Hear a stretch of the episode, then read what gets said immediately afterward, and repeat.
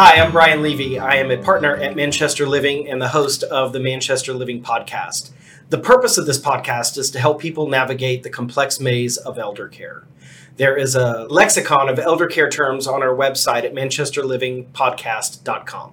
Today's new and noteworthy. In recognition of the one year anniversary of the pandemic, I would like to read a poem called The Little Boy and the Old Man by Shel Silverstein. Said the little boy, Sometimes I drop my spoon. Said the little old man, I do too. The little boy whispered, I wet my pants. I do too, laughed the old man. Said the little boy, I often cry. The old man nodded, So do I. But worst of all, said the boy, it seems grown ups don't pay attention to me. And he felt the warmth of a wrinkled old hand. I know what you mean, said the little old man. Whether it's a neighbor or a client or a friend or a grandparent, reach out to your elders. Say hi. Let's jump in. Today's topic is taking care of business, elder law, and what to do to have all of your affairs in place before it's too late. We identified the need to discuss both the value of planning ahead as well as the need for expertise in crisis planning. There are three parts of a plan the goal, the plan, and the execution. Life expectancy is on the rise, in part due to modern medicine. In 1945, the average person lived to be 65 years old. In 1990, it went up to 75, and in 2020, 95 years old. 70% of people over 65 will need some form of long term care during their lives. We started an advertising campaign recently called Let's Have the Talk. And it's much like we had the talk with our children about the birds and the bees. Now it's time for adult children to have the talk with our parents about elder care. My guests today are Jeff Kort with Munn and Morris Financial Advisors, certified financial advisor, and Steve Holman with Holman Law, estate planning and elder law attorney. I'm excited to have you all here today. Thank you. Yeah, thanks for having us. So let's talk about how to have the talk. Discuss with family and friends first, correct? Definitely. It's a it's not a limitation of who in the family or which friends you're going to pick. You want to make sure that your wishes are explained, right? Sometimes that talk comes from the adult children telling their parents. More often, the parents already have a plan and they're going to tell their kids when they're ready to have that discussion and what they're going to talk about. And the battle ensues. And it can, it certainly can. Right. And I would tell you that it can be lots of different people who might be in that conversation besides just the adult children and the parents. So let's address that, Steve. Who should be part of that conversation? Yeah, so you know, I see two sets of families in my in my office. Uh, one are the families that have planned ahead, and the other group is the family in crisis, and the options are limited for those. So the folks who should be in that conversation are the ones who are going to be making decisions, or the ones who have the ability to um, monitor and, and, and, be responsible for those parents. So let's talk about um, responsibility. There's medical power of attorney, fiduciary power of attorney, and how is that um, explained to the family and who decides? Yeah, so typically when a, a family comes in my office, they've got that goal in mind. Hey, my parents can no longer live independently. There's this, there's a potential for losing the ability to take care of themselves. There's a risk, a danger, and so they need to be able to access uh, potential assets to be able to pay for that care. They need to be able to make decisions. So the medical power of attorney, a financial power of attorney, um, a health directive for an end of life decision making are some of the kind of the, the, foundational documents that we need to then allow them to get in touch with folks like Jeff to actually be able to use those assets for the good. Great. Yeah. So who do you include in that conversation? Yeah, so it's it's usually adult children. Um, it can also be the healthy spouse. Um, it could be siblings. Um, an often uh, common person is a neighbor, someone who um, is kind of on the lookout for maybe a, an individual who doesn't have family close by. Uh, and, you know, it's really anyone that has a genuine care and anyone who um, has a sense of, of responsibility and, and acumen to kind of be responsible for this person. We don't want to have five of the same power of attorney, right? We don't have people fighting over that spot. But at the same time, we may want to have more than one person know who's in charge and what they're in charge of, and making sure that delineation is is clear. What is the best way to initiate that conversation? I don't know that there's a one best way. But certainly, approaching an attorney or a certified financial planner is a good way to get that started to know where that goes. Sometimes it's going to be the adult parent who says, I want to have this discussion with these people and I want my ground rules in place, right? Other times, and oftentimes, someone in their 40s, what we talk about a 40 70 rule. When you're 40 as an adult, you might talk to your parents at their 70s. Here's we we should be having that conversation. They may not be ready for it. They may want to talk, not want to talk to you about it, but that's a good time to have that discussion. And when the 40s are making that comment, and maybe mom and dad are listening or not, uh, they may find out right away, well, we already have that in place. Or we don't want to have that discussion with you. We're actually going to use our next door neighbor who's local that we've trusted and known for, for many years. A lot of this is the dynamic between the family members, and, and that history goes back since the day they were little kids. And I always will mention to my clients, you know better than I do how to talk to your mom or your dad. Um, you know, great example are parents who have not shared their financial condition with their children for many years, and, and they're very reluctant to not, not only give up that information, but also to give up their own independence. And so, one strategy may be to tell them, hey, if you do nothing, here are the alternatives. This is what this looks like if you do no planning. Um, do you want that?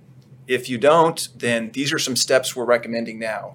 Um, the power of attorney does not always mean that they are giving up authority. They're just getting another set of eyes to look over their shoulder, um, and that can be very valuable for them as they as they age. Sure, and you hit on such a key word: it's independence, yeah. and and and you know, adult children with aging parents struggle with they want to keep their parents independent, and parents want to be independent, but there's a balance. So, how do you address that? Yeah, it's it's tough. Um, I think our minds are, are different than what our bodies. Um, you know, what's that saying? Our, our, our minds are writing checks our bodies can't cash. right. So, um, you know that that's going to be a dynamic uh, at some point. point, and I think the independent aspect, the way I try to lean into that from a mindset standpoint, is you are taking control of your future. This is you exerting your independence by making these plans today uh, because at some point for all of us, we're not going to be in a position to do that. Sure. Yeah, I would say that in in general, when we're making those decisions, we need to make sure that we're clear about who can make that decision when, right? So while I'm still independent, uh, that I'm I'm getting to do that for myself. And the adult children may want to choose to help find out that we're not as independent as we think we are, and that can cause complications. So having those conversations regularly and staying open on both sides is important. Uh, some adult children are looking for when mom or dad is slipping a little bit, or oh, you forgot that we need to take over the power of attorney, and that's not how that typically should work. Sure. Yeah. So, what are some cognitive and physical clues that it's time to start having that talk? That's a great question. So, hopefully, we're visiting in person. Not that it's required, but when we're in person, when we see the room or the house where we're living, is it clean? Is it cluttered? Are we seeing any uh, things that are looking like they're not as as uh, consistent as it used to be. Those are, are good ways to, to start out. And then also conversations via Zoom, on the phone, live. You need to be watching for what what uh, what kinds of changes are happening in their lives uh, that they can offer. And mom and dad are probably looking at their kids the same way. Are do you see anything like that? Sure. So they and, want to make yeah. sure there's. You're probably strategic in scheduling the meetings where you probably prod them to say, hey, let's meet at your house so you can get a lay of the land? I love that. It's not required, certainly, right. but when they're in their own environment, they're much more comfortable, right? That's mm-hmm. important. And then on the other side, we can also see that what's going on a little bit easier as well. Yeah, absolutely. Um, financial planners, accountants, um, trusted advisors that meet with individuals regularly can be a great resource for the family who may not be local and you know they can so long as there's a power of attorney in place, you know, reach out to the family, say, hey, you know, we've noticed this. You know, here's a heads up. We use a, a, a term called trusted contact in, in our industry, where it, they don't have power of attorney, but if dad seems like he's slipping and he's forgetting some stuff, I can call the trusted contact and ask if there's been any changes that they've seen. Now, dad or mom or whoever it is would have had to give authorization to that person, but it's somebody they trust so that they're not going to be put to pasture or they'll lose their power of attorney on, on their own until that's yeah. occurred. And, and what happens that what I see in my office around the holidays, Thanksgiving, Christmas, we get the family that's come in to visit, and they're like, "There's been a lot of change here." I've talked to them on the phone, but I didn't realize that the newspaper is not being brought in, that the bills are stacking up, Right. um, and we got to do something. And you know, hopefully there's time, but sometimes there's not, and that's where the trusted Crisis advisors mode. can come in and, and kind of be that that that second set of eyes. Sure. Yeah. How has Medicare, Medicaid, and long-term care insurance policies come into play during this whole time?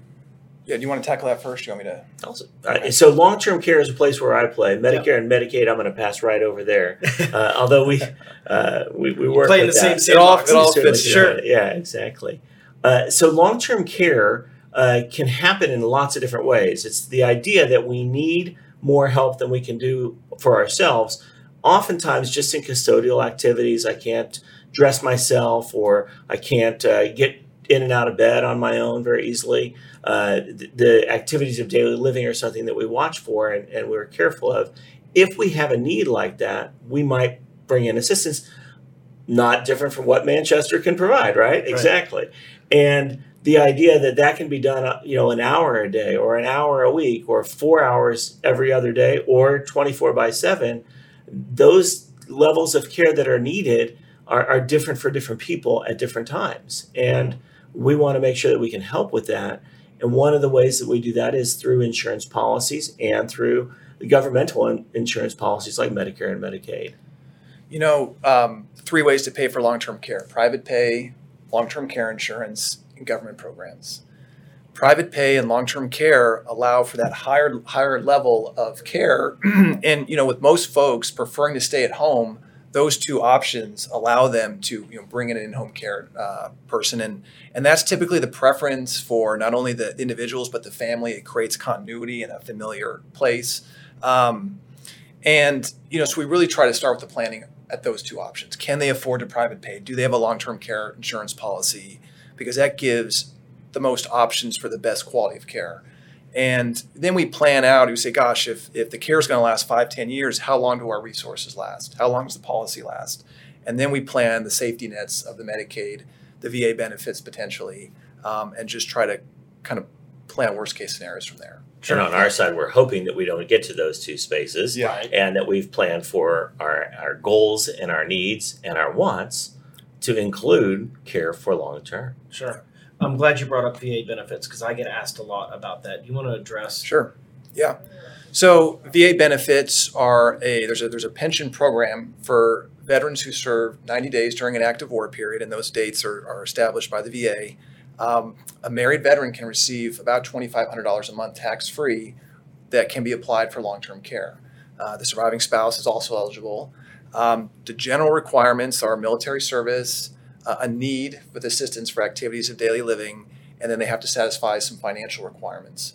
Um, there are some ways to legally um, allow someone to become qualified who may not be qualified on the surface. Um, the nice thing with VA benefits is that those funds get direct deposited into your account, and then they can be used for uh, any type of, of need or service that that person requires. So it's very flexible, and again, it can be home care, it can be assisted living.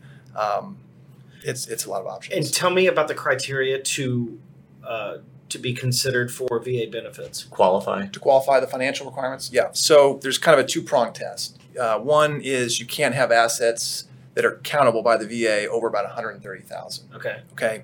Now your primary residence is not countable, your car is not countable, kind of similar to Medicaid.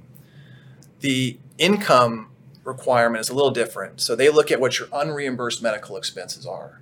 So if you have a long-term care insurance policy, it's kind of a good idea just to kind of wait Not use that yet. yeah, just wait, save that one for the rainy day. Um, use the unreimbursed medical expenses against what your income is. And so the VA will say, gosh, if you made $3,000 a month and your unreimbursed medical expenses are $3,000, we show on our calculation a zero, zero net gain. So you'll be eligible for that full $2,500. Now, if you are only spending $2,500 a month and you have $3,000 in income, you have a $500 gain in the eyes of the VA. They will reduce that pension dollar for dollar. So instead of 2,500, you're only getting 2,000. So when we try to plan for VA, we want to make sure we can show that unreimbursed medical expense is high as your income. And so that's part of the planning process to maximize that benefit. Very interesting. Yeah. So, as an attorney, what haven't I asked you that I should be asking you? you know, a lot of this, and going back to Jeff's point, it's it's getting the right people in place. And then when you have the right people identified, how are they going to have access to your assets?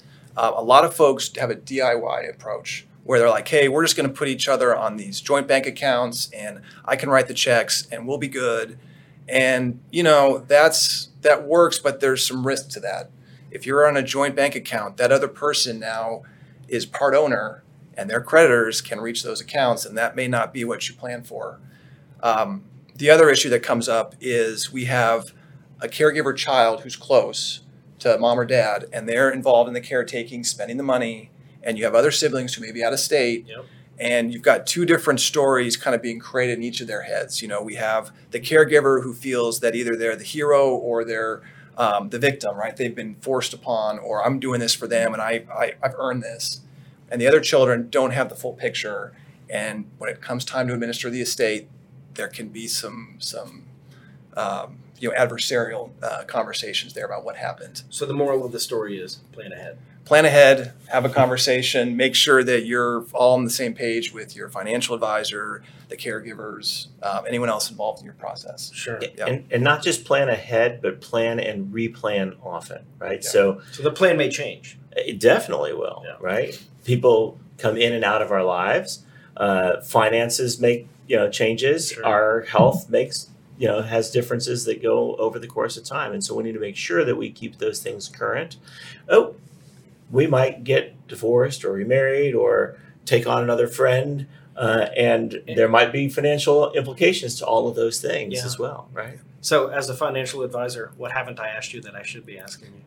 Well, I think that uh, the, there's a great set of information along with long term care of how we pick what we're doing and why we choose a policy to work for us or not.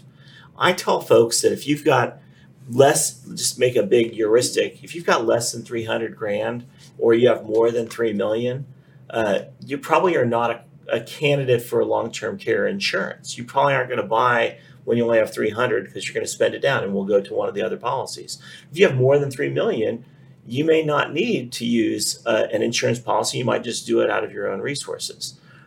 That said, between 300,000 and 3 million is an awful lot of people who could use that benefit.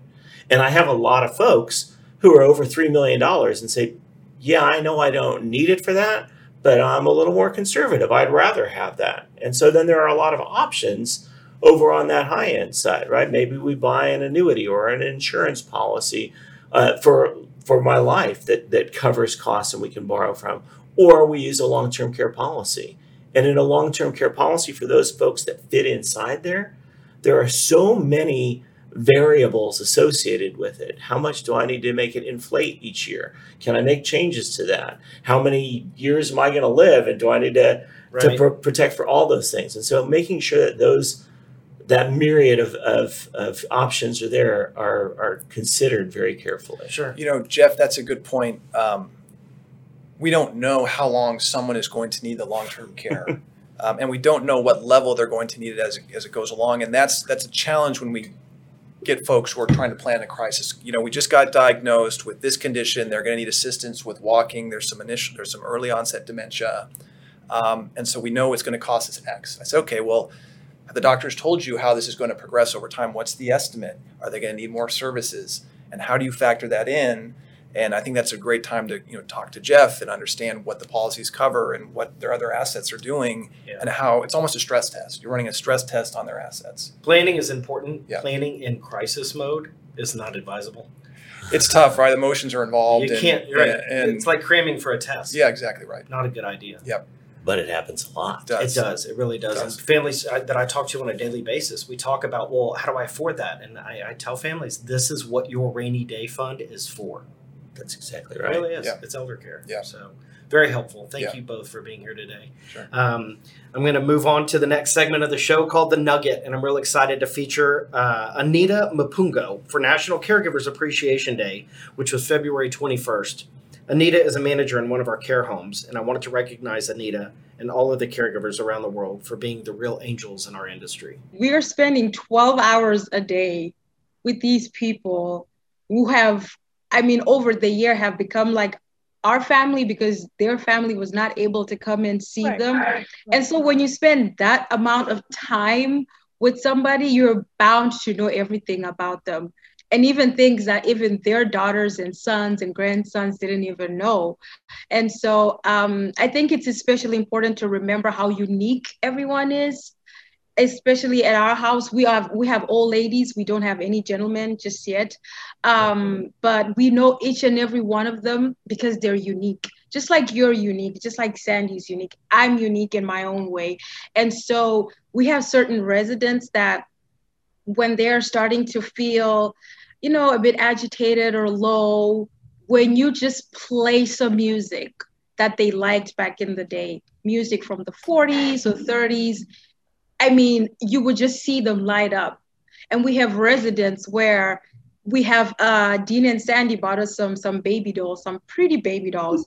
We have residents that when you just give her the baby doll, they feel like they're holding their grandbaby or their son. So it's it's it's it's amazing that we, you know, when you get to spend this much time with them, you know that Mrs. Smith is she just wants you to sit with her and just ask her how growing up in Arkansas was. We have a resident that she will talk to you about, you know, how she grew up and when she got married, the first car she drove. I mean, just that 15 to 20 minutes of sitting there and listening, I mean, it changes her whole day. It makes her whole day.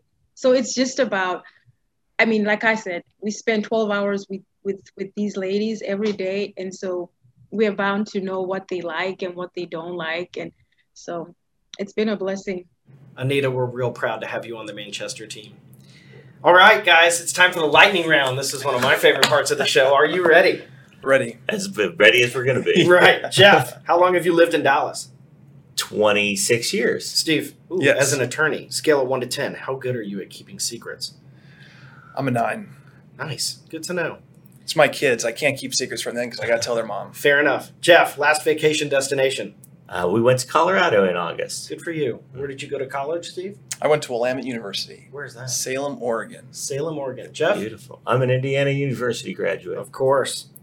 How many attempts did it take for you to pass the Series 7? Just one. That a boy. How long did it take you to pass the bar? You know, I, I did it first time in California and Texas, and I have to say that my wife told me that she was pregnant when I was driving down to Austin to take that right before that test. So, no pressure. No pressure whatsoever. exactly. Who's your celebrity crush, Steve?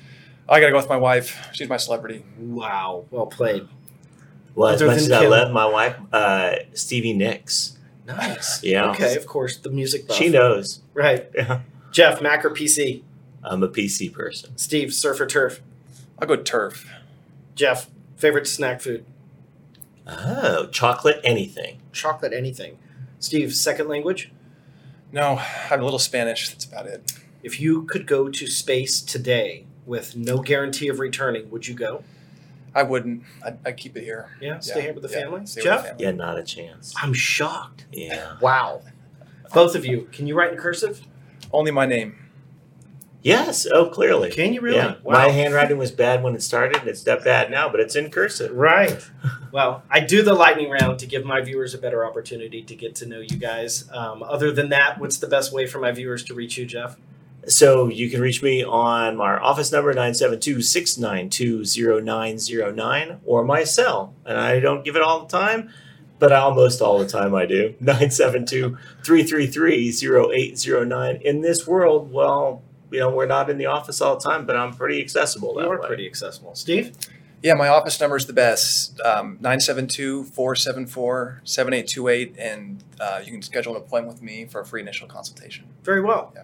Well, thank you guys for being here. I really appreciate it. Um, I am the host of this podcast, and you can see the podcast on Facebook at Manchester Living Podcast. You can find us on the website at manchesterlivingpodcast.com. And of course, I have a face radio, so you can dial us up on iTunes at Manchester Living Podcast. Thanks for joining us today. If there's anything I can ever do for you, please don't go back to Google. Call me 214 649 9922. Thanks for joining us.